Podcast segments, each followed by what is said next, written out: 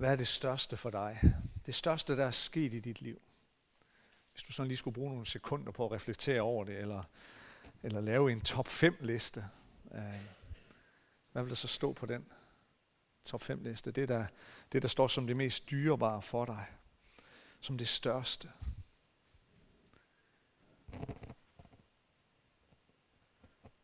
For en hel del år siden, og jeg tror, jeg har nævnt det her før, men øh, så gentager jeg det bare, men for en del år siden var jeg til sådan en foredrag øh, med en tidligere cykelrytter, som hedder Brian Holm. Øh, ham kender I godt, mange af jer. Øh, og han fortalte om, hvordan han nogle år i forvejen, nogle år tidligere, øh, som relativt ung, han var netop, øh, som jeg husker det i hvert fald, netop stoppet med sin cykelkarriere, aktiv cykelkarriere, og, øh, og havde så fået konstateret kræft, og, øh, og, skulle, og lå der på hospitalet og skulle opereres. Og så aften før sin operation, så tog han, så tog han sin notesbog, og, øh, og, øh, og så besluttede han sig for at skrive ned øh, det, der betød allermest for ham. Og det er selvfølgelig ud fra det her med, overlever jeg det her? Øh, Hvad skal der ske med mig? Så, så tog han sin notesbog og begyndte at skrive ned øh, det allerstørste i hans liv, og det, det, han, øh, det der betød allermest for ham. Og, øh, og det slog mig, sagde han, da jeg kiggede ned på den der liste, at der var ingenting af det, jeg havde skrevet, der kostede nogen penge. Intet af det, jeg havde skrevet, kunne købes for penge. Der var intet materielt, der var intet fysisk som sådan. Det handlede alt sammen om. Det var relationer, det var mennesker. Det var noget, der var dyrebare minder i hans liv. Øh, intet af det kunne købes for penge. Og øh,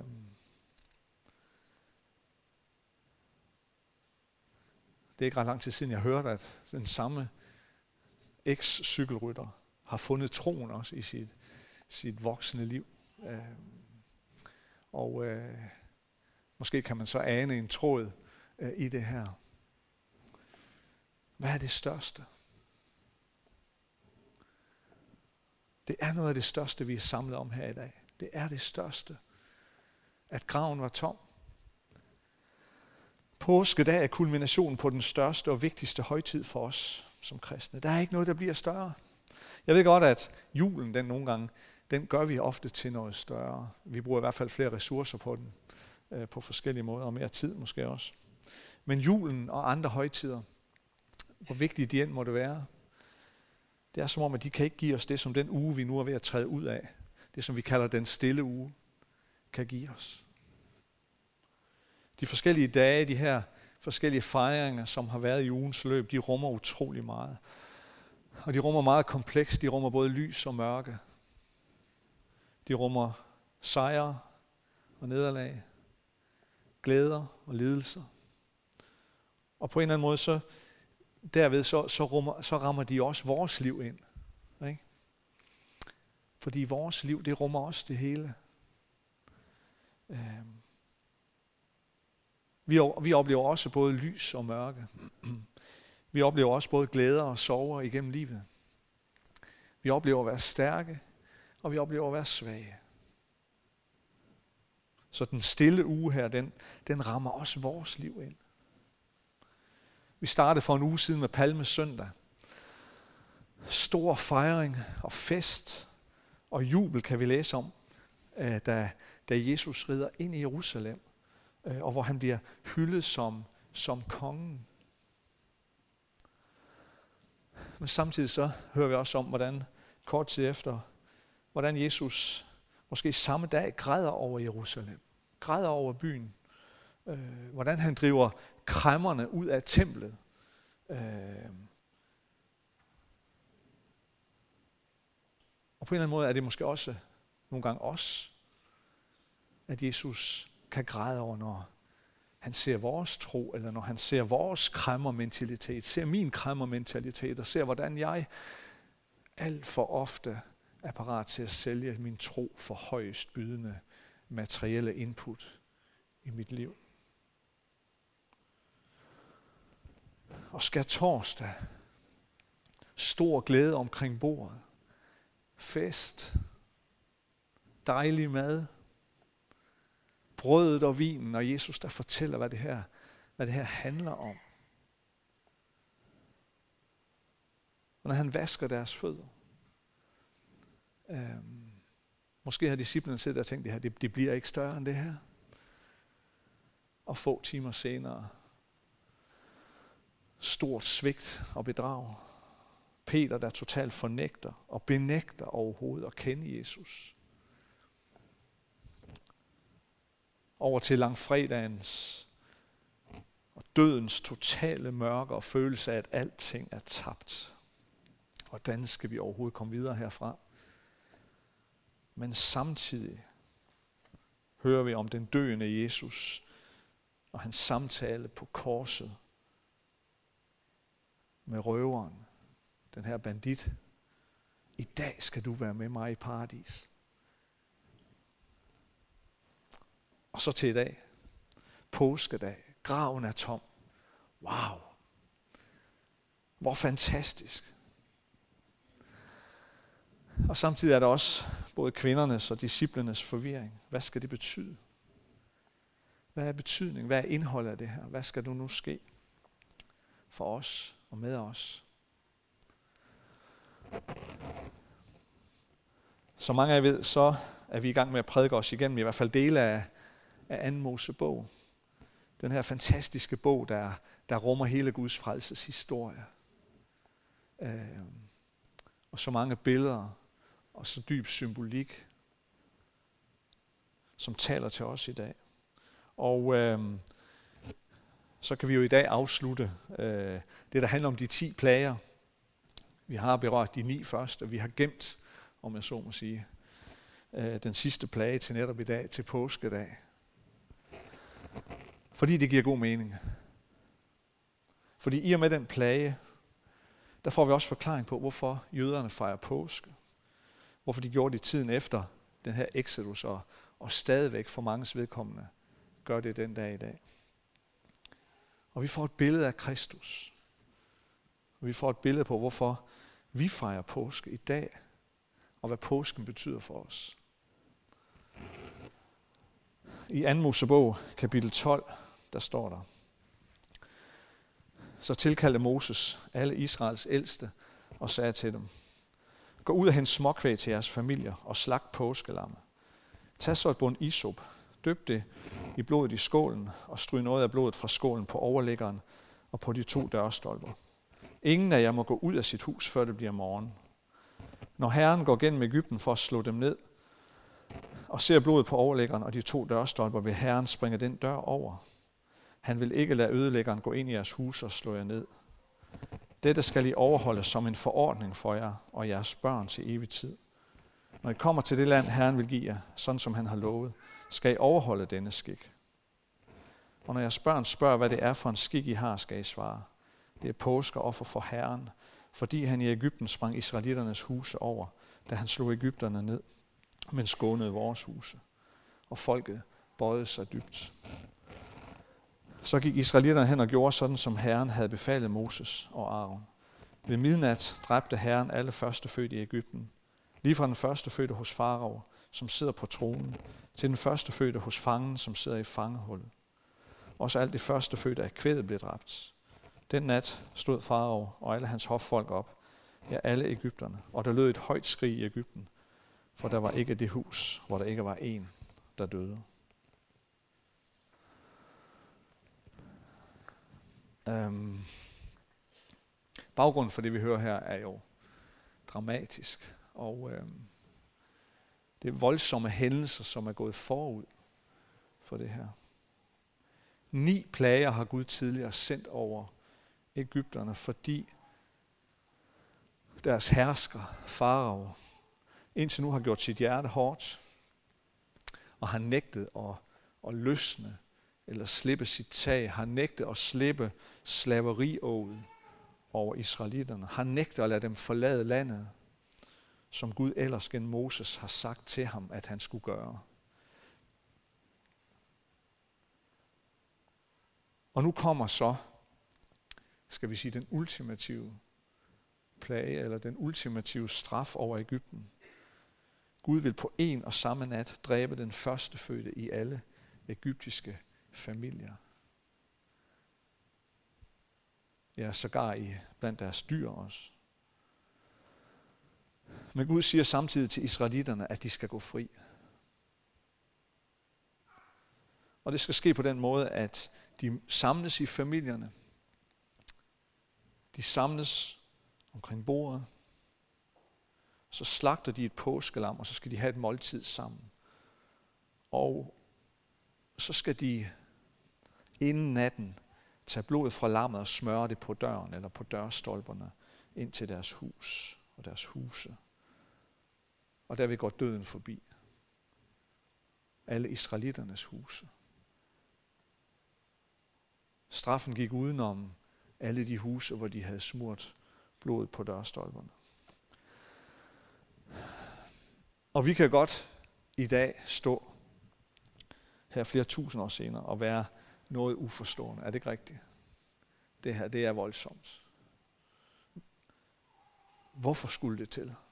Hvorfor skulle sådan en blodsudgydelse og sådan en næsten ubeskrivelig voldsom begivenhed til? Vi skal tænke på, mange af dem, der døde den nat, var måske, eller var jo nok børn. Måske spædbørn. Blot lidt ældre børn. Hvorfor det? Det kan være svært at forstå. Og øh, jeg skal på ingen måde påstå, at jeg har et fyldestgørende svar på det. Øh, ingen af os kan udgrunde Gud, dybest set. Hvis vi kunne det, så var han nok ikke Gud.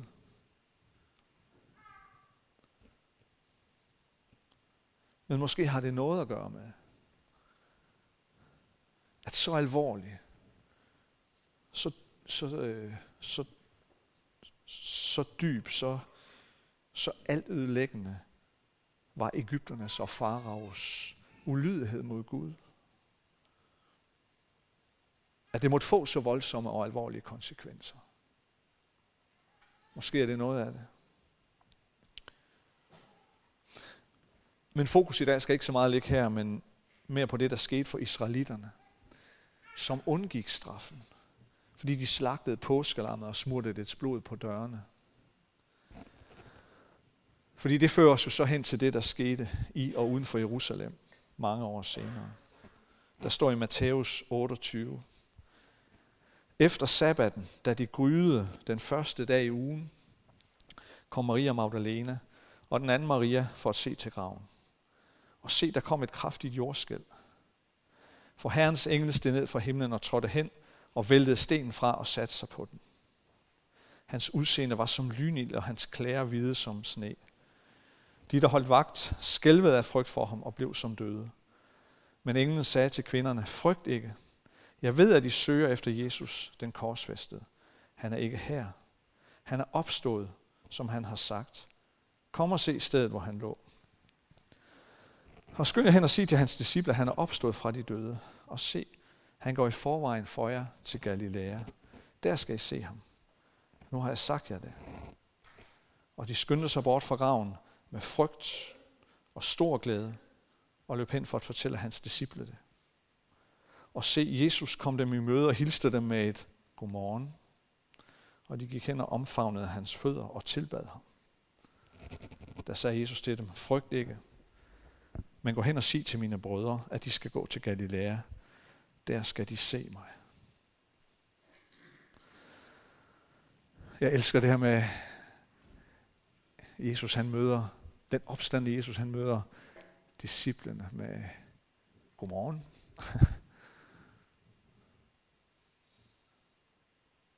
Som det her med, nu er det en ny dag. Nu er der sket noget helt nyt i dit liv. Og det er godt. Det er en god morgen. Det er helt nyt. Nu har du muligheden for noget helt nyt. Og som vi også bliver mindet om i den her stille uge, på samme måde som historien om Egyptens plager er en blodig og voldsom historie, så er fortællingen om Jesu lidelse og død også en blodig, voldsom historie, som bestemt ikke er for sarte sjæle.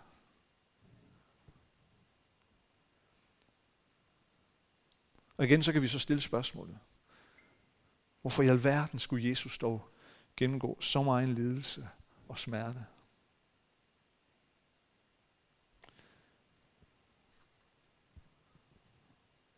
Og svaret, eller i hvert fald en del af det, må vi nok finde sådan lidt tilsvarende spørgsmålet fra før. Så afgrundsdyb er vi menneskers fald, bort fra det, der var Guds oprindelige tanke med os, at Jesus måtte helt derned for at hente os op igen.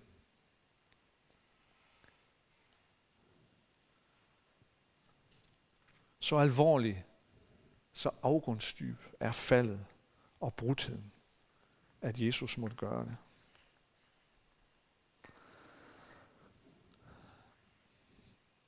H C. Andersen, han har skrevet et vidunderligt, synes jeg, eventyr, som, øh, som hedder Nattergalen. Kender I det?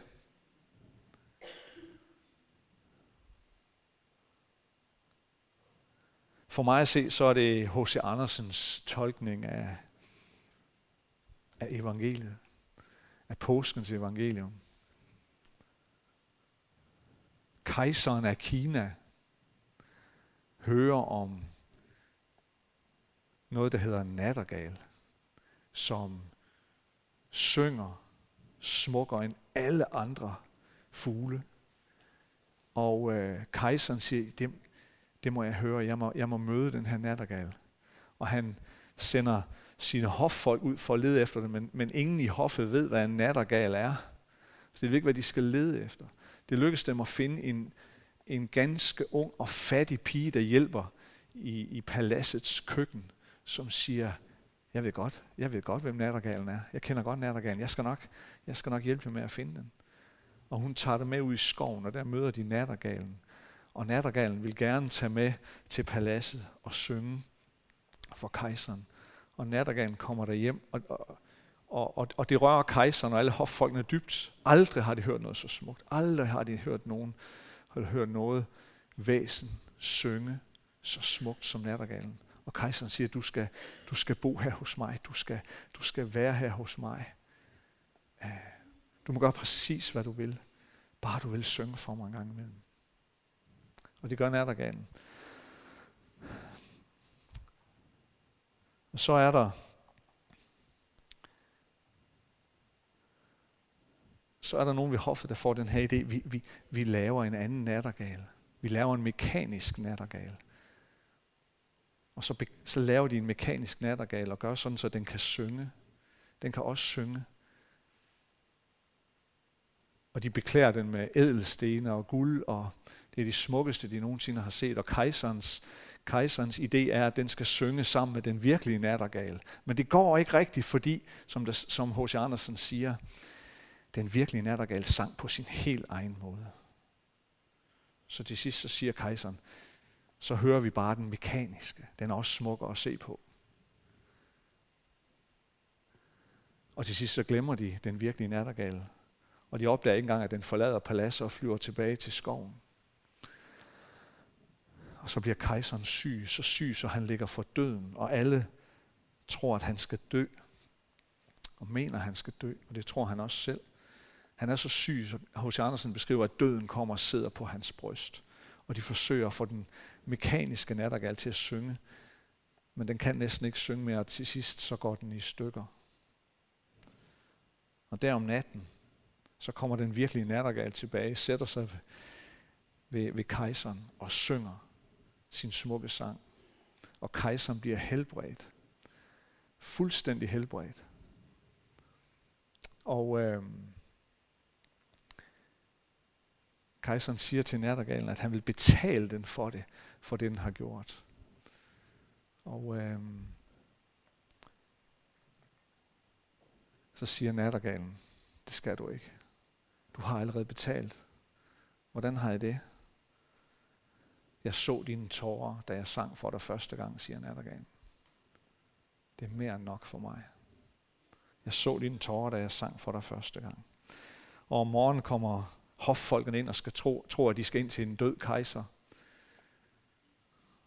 Og hvad gør kejseren? Han står rask ved siden af sin seng, og så siger han, godmorgen. Og der slutter H C. Andersens eventyr. Godmorgen. Et nyt liv.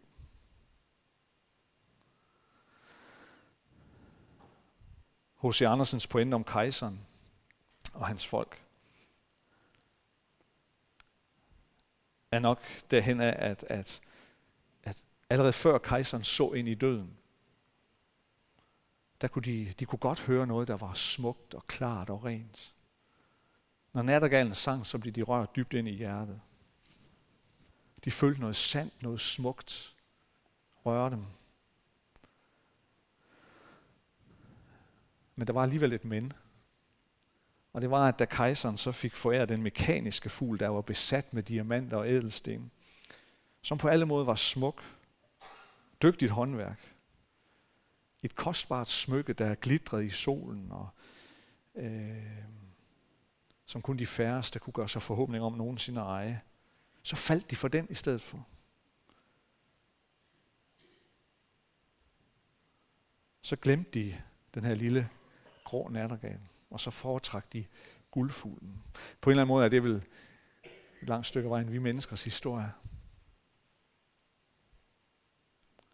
En nattergal er på, ikke nogen, er på ingen måde verdens smukkeste fugl. Den er nærmest sådan lidt grå og lidt kedelig at se på. Men når den synger, er det en helt anden sag. Esajas han profeterer om Jesus, foragtet og opgivet af mennesker, en lidelsernes mand, kendt med sygdom, en man skjuler ansigtet for, foragtet. Vi regnede ham ikke for noget.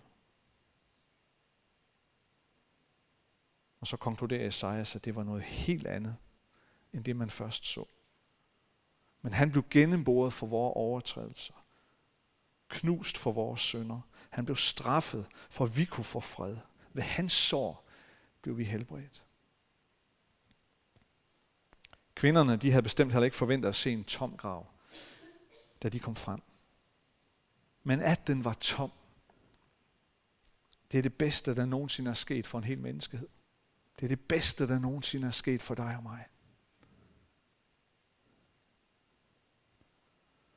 Nattergalen den vendte tilbage og sang kejseren til liv igen i H C. Andersens eventyr. Den sang, så døden måtte vige.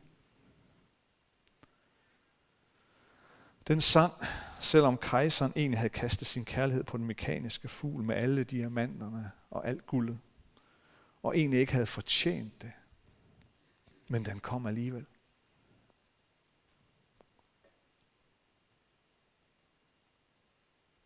Du har allerede betalt mig, sagde nattergalen. Jeg så dine tårer, da jeg sang for dig første gang. Nattergalen havde set kejserens hjerte. Inden begejstring for alle diamanterne og ædelstenene havde forplantet sig, så kejserens hjerte, set ind bag ved alt det ydre, alt det faldende, alt det brudte, set ind bag ved trangen til igen og igen og give efter for fristelser, igen og igen og give efter over for alt det, der så let lokker os og kalder på os. Jeg så dine tårer, da jeg sang for dig første gang. Det var nok for mig. Gud har set dit hjerte for længst. Han har for længst set derind, hvor du ikke selv kan se. Kristus døde for os, mens vi endnu var syndere, siger skriften. Han har for længst set dit hjerte. Det var nok for ham til at sende sin elskede søn i døden for din skyld. Vores himmelske far har set dit hjerte. Kristus har set dit hjerte. Derfor sejrede han over død og over grav. Lad os bede sammen.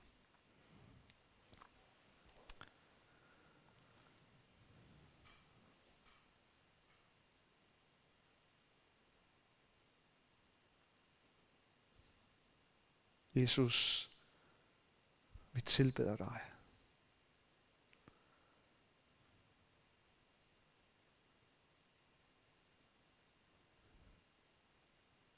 tak, at vi må få lov til at stå og skue ind i en, en grav, som er tom. Fordi du har sejret over den. Fordi du har sejret over døden.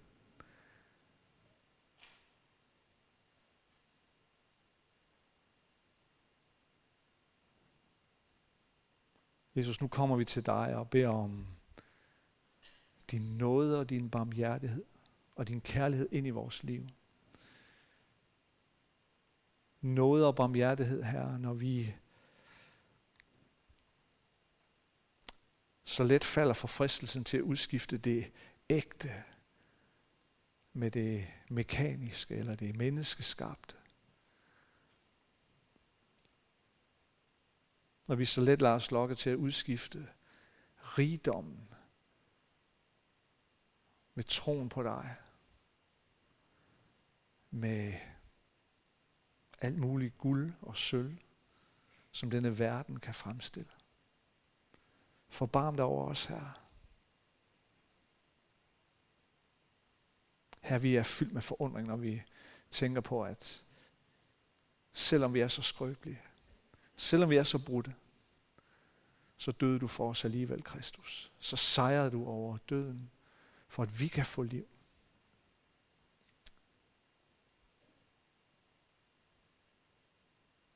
Tak for opstandelsen, Herre. Tak, at vi kan gå ud i livet med et godmorgen. Med dit godmorgen til os. Og være fyldt med liv, nyt liv, ny kraft, ny styrke fra dig.